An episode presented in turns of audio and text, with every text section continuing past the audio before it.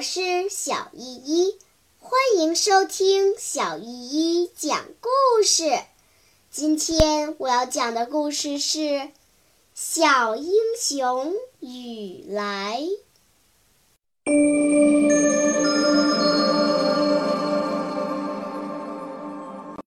第十八章。来了个骑自行车的人。公鸡用它们尖声的、粗声的、低声的、响亮的、各种各样的嗓门叫起来了。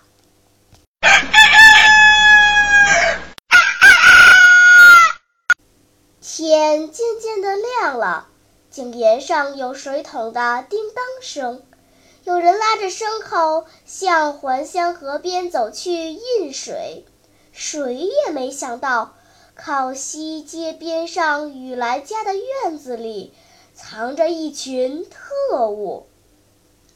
雨来家后门外的旷野，原先藏在黑暗的雾里，现在一目了然了。黑色的土地散布在田里的一捆捆熟荚。琥珀一样的水塘，闪着露水的草地都显现出来了。大路像一条浅黄色的宽带子，横过雨来家的后门口，弯弯转转地向旷野伸展出去。一只鹰醒了，停在一棵高大的白杨树的顶端，仰着头，黑亮的眼睛注视着旷野。似乎听到了什么响动，或是看到了什么。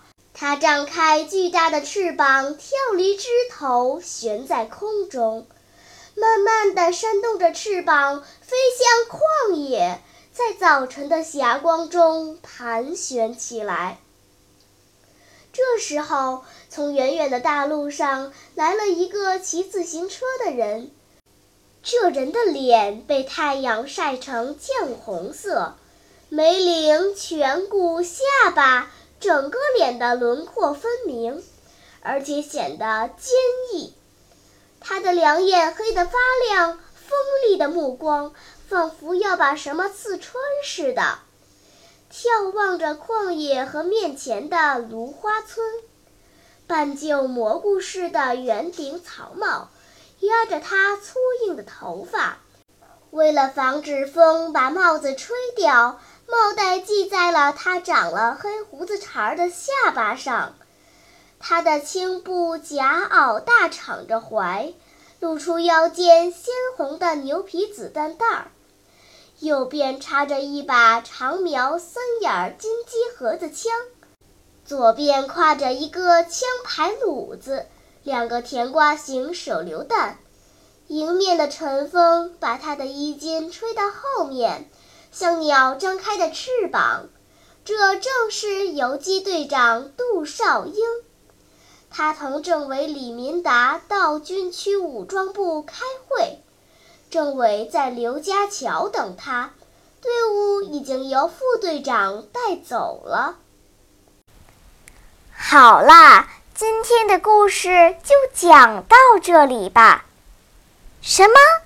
你还没有听够呀？那就赶快关注小依依讲故事吧。